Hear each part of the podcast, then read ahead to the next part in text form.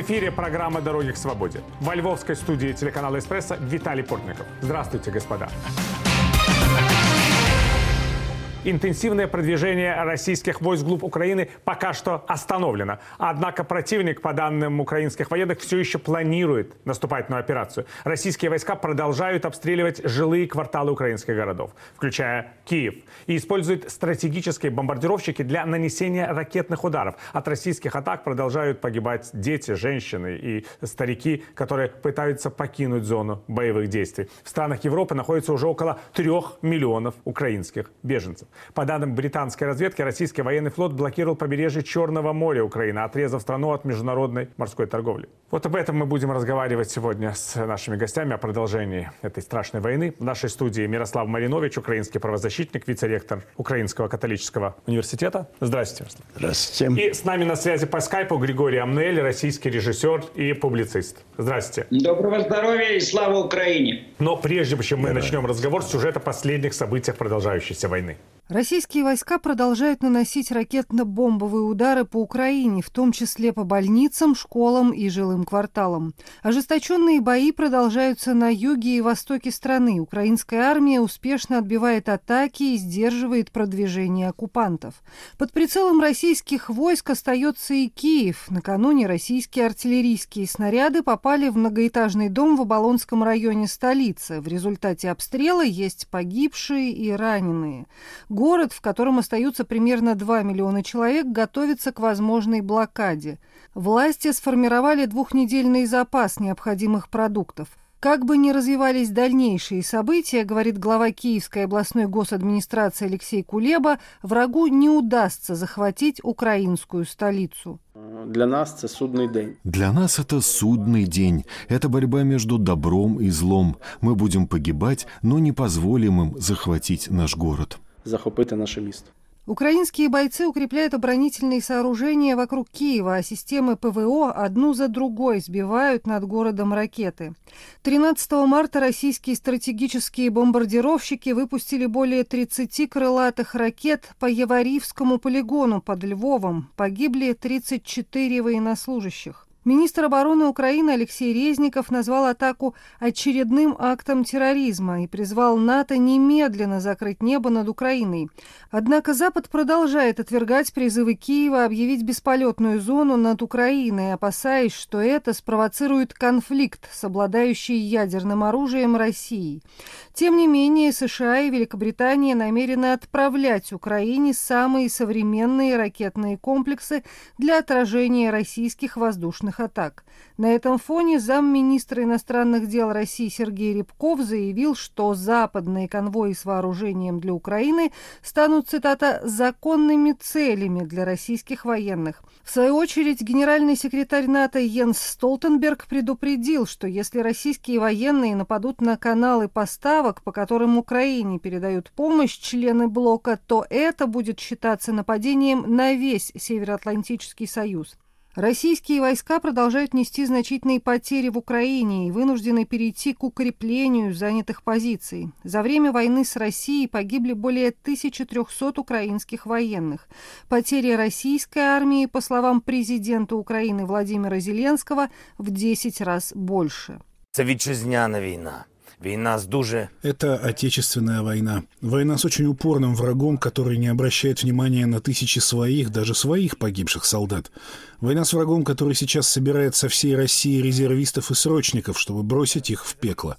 Россия собирает для нападения на нас головорезов из Сирии, из страны, которую разрушили точно так же, как сейчас оккупанты уничтожают нас, наши Мариуполь, Харьков, Ахтырку, Чернигов, Волноваху и другие города. Чернигів, Волноваху, Изюм тощо. Под контролем российских военных сейчас находится практически полностью разрушенная ими Волноваха в Донецкой области, а также Херсон и несколько городов в его окрестностях.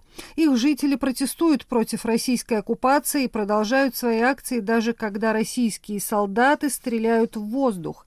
За последние недели не менее трех миллионов украинцев пересекли границы стран Евросоюза, что, по данным Организации Объединенных Наций, стало самым быстро растущим кризисом с беженцами в Европе со времен Второй мировой войны.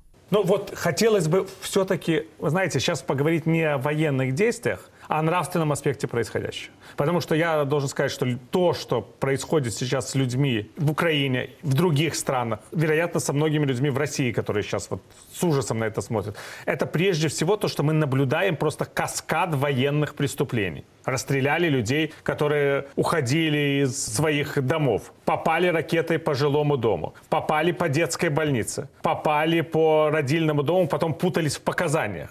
Это что-то такое, что мы знаем из истории Второй мировой войны. При этом это же не просто мы говорим о выполнении преступных приказов. Какие-то конкретные люди. Их выполняют какие-то конкретные солдаты, которые уже не держат за руку Владимир Путин или Сергей Шойгу. Они стреляют по обычным людям, по старикам. Вот они убивают женщин это вот не укладывается в голове прежде всего. Помимо там бомбардировок жилых кварталов, помимо того, что российские летчики признают, что они бомбят жилые кварталы, когда их захватывают в плен. Но есть вот просто операционная такая вот составляющая, что происходит такое вот уничтожение мирного населения солдатами, которым там по 18, по 20 лет. Что это? Ну, для меня это огромное нравственное падение э, России. Кто сейчас плачет слезами Ивана Карамазова над убитым ребенком, кто взывает к Богу? Никто. Вся моральная мощь э, э, России прежняя, которой восторгался мир, все, растворилась, исчезла.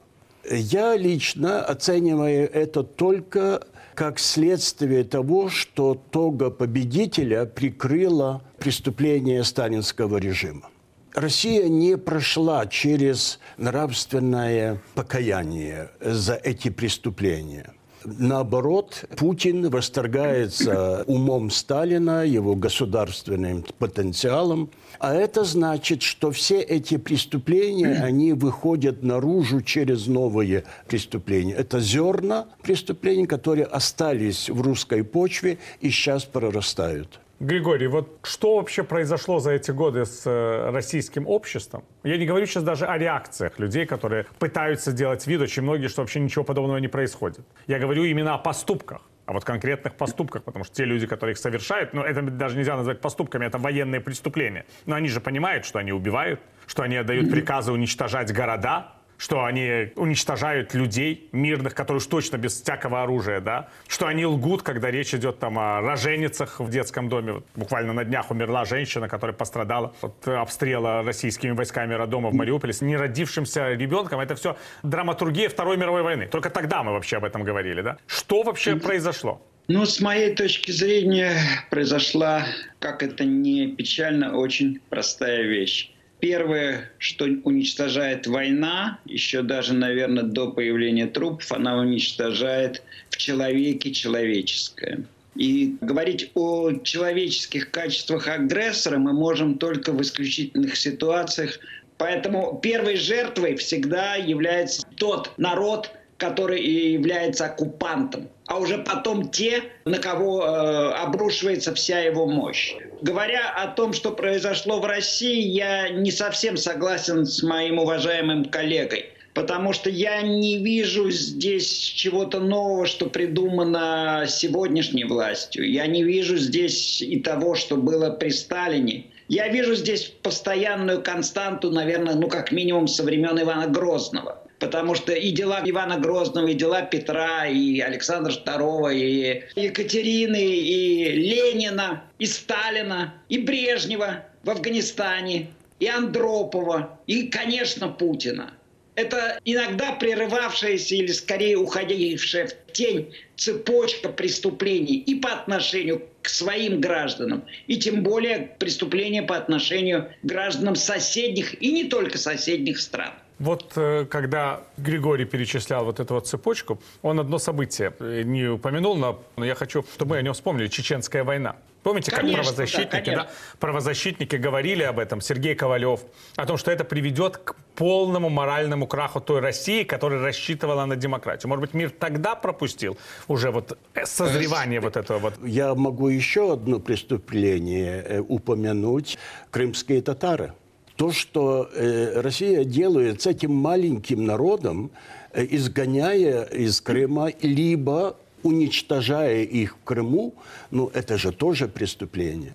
Вот возникает вопрос, Григорий, а произойдет ли крушение или, может, произойдет модификация? Ведь мы же с вами наблюдали это крушение в начале 90-х годов. И тогда казалось, что сделаны все выводы. Причем обществом. Я помню эти недели памяти, которые проходили в Москве, как приходили жертвы сталинских репрессий. Я помню, как относились к правозащитникам, к Андрею Дмитриевичу Сахарову. Это был бесспорный тогда для огромной части людей нравственный авторитет. Многие другие люди, которые говорили о преступлениях власти, причем не только коммунистической, но да, и имперской. Все это вспоминали.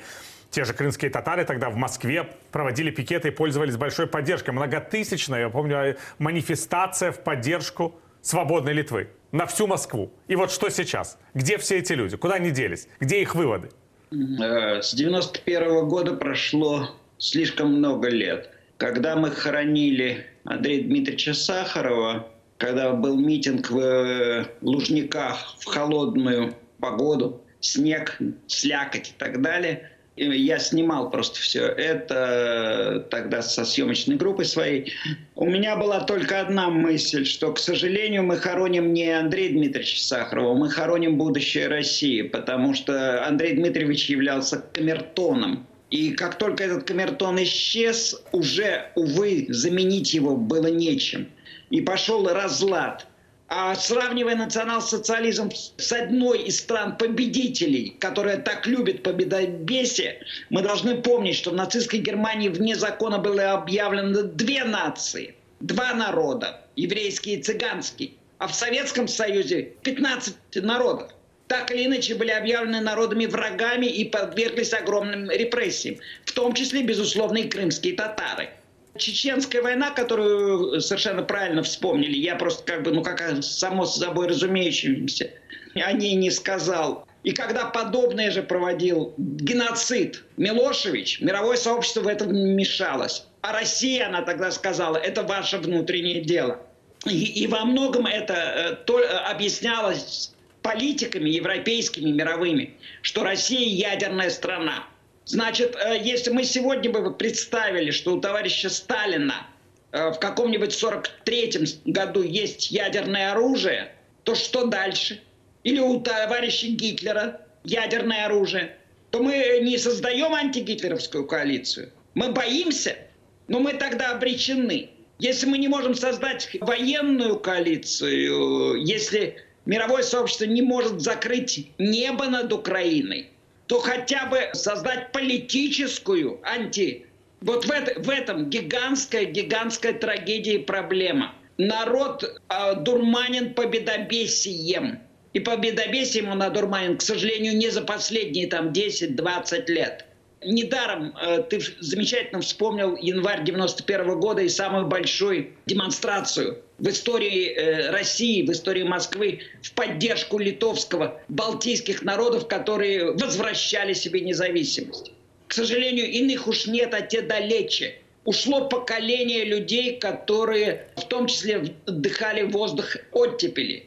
Уходит поколение людей, э, чьи бабушки и дедушки еще несли в себе лучшее, что было в дореволюционной России, а не коммунистический террор, который продолжался ровно с 18 года, а далеко не с 30-х, 20-х годов, когда к власти пришел Сталин.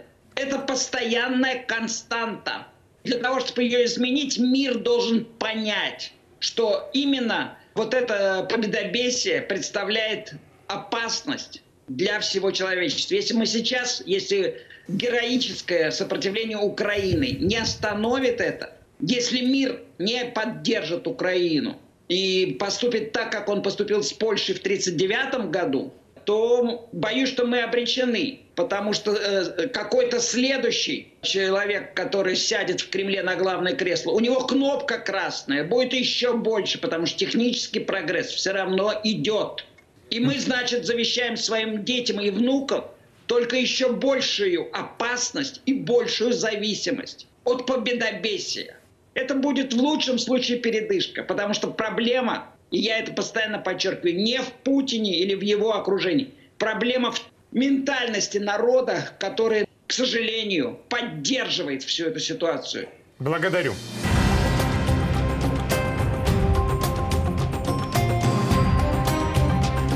В эфире программа «Дороги к свободе». Ее можно слушать в нашем радиоэфире и смотреть на телеканале «Настоящее время».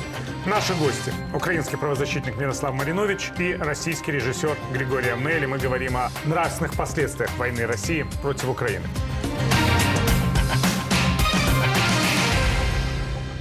Кстати говоря, когда Григорий говорил о людях, которые ушли, уже многие, и которые составляли, можно сказать, нравственный камертон общества в советские годы, в самые страшные советские годы. Вы вот, можно сказать, принадлежите к этой плеяде людей, потому что вот тогда российские, украинские, белорусские, там, балтийские правозащитники, они вместе пытались оздоровить это общество. И что, можно сказать, что потерпели поражение? Э, Я думаю, да, хотя я на всю жизнь запомнил и буду благодарен моим э, российским друзьям, побратимам, как мы говорим в Украине, за их э, поддержку, за их э, ну, такое дружественное сообщество. Но если говорить об э, том потенциале вот Сахаров, и, о, о котором вы вспоминали, этот потенциал потерпел поражение. Он несовместим с главной парадигмой э, России. И поэтому мы говорим, и я очень э, рад, что я прочитал у Юрия Афанасьева мысль о том, что Россия должна сменить свою парадигму. Не просто э, там наказать Путина или кого-то, сменить свою парадигму. И я поэтому очень сильно опасаюсь, что Запад может не заметить разницы между прекращением огня и мирным договором. Если прекращение огня значит, представить как решение проблемы России, то это значит откладывание, это значит мы отложим проблему России еще на какой-то период. Вот это нужно решить сейчас. Я очень надеюсь, что рано или поздно на Западе это поймут. Вот, Григорий, вы говорили о том, что происходит сказать, с точки зрения состояния российского общества. Но мы очень хорошо помним, что в авторитарных странах реальные перемены происходили только после реальных военных поражений. Другого сценария никогда не было. Ядерная держава не может потерпеть военное поражение по определению. Ну и тогда что происходит с российским обществом? Оно сохраняется в этом состоянии победобесия на века? Если мы утверждаем, э, это очень тяжелые слова, которые я сейчас произнесу, но если мы утверждаем, что мы не э, можем победить, я имею в виду мировое сообщество, если мы пытаемся заранее подсчитать количество жертв, мы обречены. Потому что мы всегда, э, если будет заключено мирное соглашение, то в этом мирном соглашении, с моей точки зрения, должно быть несколько пунктов.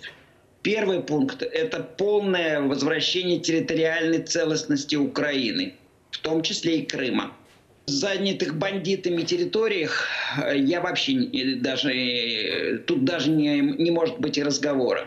Но даже этого мало. В этом договоре должно быть и абсолютный вывод российских контингентов из территории Молдовы, и полное восстановление территориальной независимости Грузии – мы должны вернуться, условно говоря, к ситуации соглашения Хельсинского 1975 года и вернуться к, про... к тому, что было тогда положено на мировой стол. Нравится или не нравится. Но границы Польши и Германии такие, какие они есть. Границы Чехии и Германии такие, какие они есть. Границы Украины и России такие, какие они есть. Любой другой вариант – это только промокашка на какое-то время, э, дающая возможность высохнуть чернилам. Но чернила эти, к сожалению, не являются чернилами, а являются кровью, которой пишется история. Другого выхода нету. Это должно быть именно не соглашение между Россией и Украиной. Не соглашение, где э, посредником выступит Эрдоган из Турции, Израиль, э, там, США, Франция, Англия. Это должно быть опять соглашение мирового сообщества, и Россия может вступить в это соглашение только равным среди равных и никак иначе. Должно быть раз и навсегда покончено с фразой с которой было покончено в 1945 году. Deutschland, Deutschland über alles. Но в России это константа. И если до сих будут продолжать нищий, голодный народ утверждать, что они граждане великой страны, и не понимать, что намного лучше и нормальнее жить, как весь мир, то э, человечество обречено. И чем дольше оно будет оттягивать ситуацию решения этого вопроса, тем оно больше будет обречено. Я хочу у вас спросить еще об одном очень важном нравственном аспекте этой всей нынешней истории. Это позиция церкви. Потому что это тоже, конечно, я думаю, что для очень многих людей, в том числе для многих верующих людей в Украине, это настоящий шок, Мирослав. То, что патриарх Кирилл, вот он, по сути, поддержал войну да. против собственной пасты, потому что мы должны сказать, что Украинская православная церковь Московского патриархата – это большая церковь в Украине. Причем ее паства есть повсюду, от Ужгорода, можно сказать, до уничтоженного уже практически Харькова. А в таких городах, как Харьков, как Мариуполь, как Сумы. Это тоже надо сказать, э, чтобы понимали наши зрители, слушатели, что прихожане Украинской Православной Церкви Московского Патриархата большинство составляют. Вот эти вот все бомбы и да, ракеты, да. они сейчас да. падают на людей, которые каждый день там, или каждую неделю ходили в эти храмы, слышали, как поминают патриарха да. Кирилла. Естественно, как люди верующие, они же надеялись на своего пастыря. Это просто отражение той нравственной катастрофы, о которой мы говорили. Я абсолютно согласен со всеми вашими выводами. Вообще это потрясающее поражение всей идеологии э, войны, э, разработанной Путиным и поддержанным Кириллом, потому что, защищая русскоязычное православное население, они его уничтожают. Да, изгоняют с родных мест. Изгоняют да. из мест и, и, и все. То есть я эм, очень рад, что наконец-то проснулась христианская Европа. И начали, вот буквально прочитал вчера заявление большого числа православных богословов, которые говорили о том, что идея русского мира, она не только несостоятельна, она преступна она не христианская. И поэтому э, это язычество, которое подается миру под маркой христианства. Это большой э, шаг э, со стороны православных богословов, потому что до сих пор как бы, ну давайте, ну как-то перетрется, ну вот как-то там будет. Нет, сейчас поняла Европа, что так не, жить невозможно. Это нельзя принять как позицию. Ну вот, кстати, Григорий, вы говорили о Хельсинском акте. С Хельсинским актом уже тоже была очень интересная история, вы же хорошо помните. Э, Советский Конечно. Союз там признал не только нерушимость границ, а еще признал то, что он права человека будет защищать, в том числе и собственные граждане. Когда в Советском Союзе правозащитники сказали, выполняйте то, что вы подписали, вот Мирослав в результате оказался э, на годы в тюремном заключении, как и многие другие люди тогда, которые защищали эту простую идею, прописанную в Хельсинском акте. Но если государство может нарушить эту идею, оно может нарушить потом и идею территориальной целостности. Опять-таки, тут вопрос же не в бумаге, понимаете? Как оказалось, подписать можно все. Вопрос в том, как обеспечить выполнение важно, что были осуждены институты, институты пропаганды, институты насилия, которые э, и совершали преступления. И среди тех, кто должен будет осужден на подобном же суде, а такой суд обязательно должен состояться, иначе конца этой э, кровавой реке, этой кровавой дороги не будет. Должно быть, увы, именно институция и Московской патриархии. Не вера православная, ни в коем случае. И, наверное, не только она одна, потому что, к сожалению, э, действующих на территории Российской Федерации иерархов, поддерживающих э, различных конфессий, поддерживающих победобесие Кремля, твердивших с первого дня прихода к власти э, мальчику из подворотни, что он мессия – что он Богом избранный, что на нем лежит величайшая ответственность и величайшая возможность э, превратить русский мир в мировой мир. Вот на всех этих шаманах, клириках, неважно, как они одеты, и справа налево, слева направо, поклонами на коленях или как они молятся. Мы говорим не о вере, мы говорим о тех чинухших, которые веру предали. во имя блага, э, во имя подачек с кремлевского пирога, во имя того, чтобы тоже отпраздновать победобесие Благодарю вас, Григорий. Вот заканчиваю уже наш разговор. Хочу, Мирослав, спросить, у вас все-таки есть из этого нравственного тупика выход в будущем? Вы его видите, вот если так? Ну, я верю в Исаевский остаток. То есть в то ядро нации. Я не верю в то, что какая-то э, нация, какой-то народ рожден, сотворен Творцом изначально преступным. Я, я в это не верю. И поэтому я говорю о том остатке, вот ядре русского народа, который имеет потенциал от Бога преобразиться и преобразить э, свою страну. Но, кстати, мы совершенно не затронули, ну, уже сейчас времени, наверное, нет. Мы говорим о э, России как о едином целом. Но как себя чувствуют сейчас субъекты Российской Федерации? Не, народы Российской Федерации, может так Да. сказать. Да, наверное, Народы. не просто чувствуют, мы это понимаем. Они, я думаю, замерли, смотрят с ужасом, но ведь наверняка у них рождается какой-то план «Б». Как выходить из этого положения? Так что э, мы еще будем свидетелями больших преобразований в России.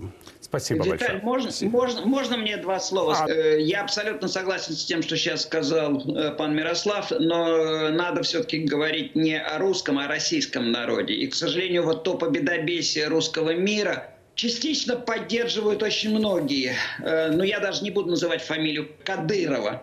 Так что э, русский мир э, сегодня это российский, это советский, это имперский мир. Среди русского народа, как среди чеченского народа, как среди любого народа есть здоровое зерна, но, к сожалению, и количество одурманенных, э, озверевших от крови преступников тоже достаточно. Спасибо. Спасибо, Григорий, спасибо, Мирослав. Мы говорили с украинским правозащитником, вице-ректором Украинского католического университета Мирославом Малиновичем и российским режиссером, публицистом Григорием Абнуэлем. Говорили об этой страшной войне, которая продолжается сейчас на украинской земле. Надеюсь, что рано или поздно мы будем с вами здесь говорить о мирной жизни, господа. Провел эту программу Виталий Портников. Я прощаюсь с вами до новых встреч. Надеюсь, в мирное уже время.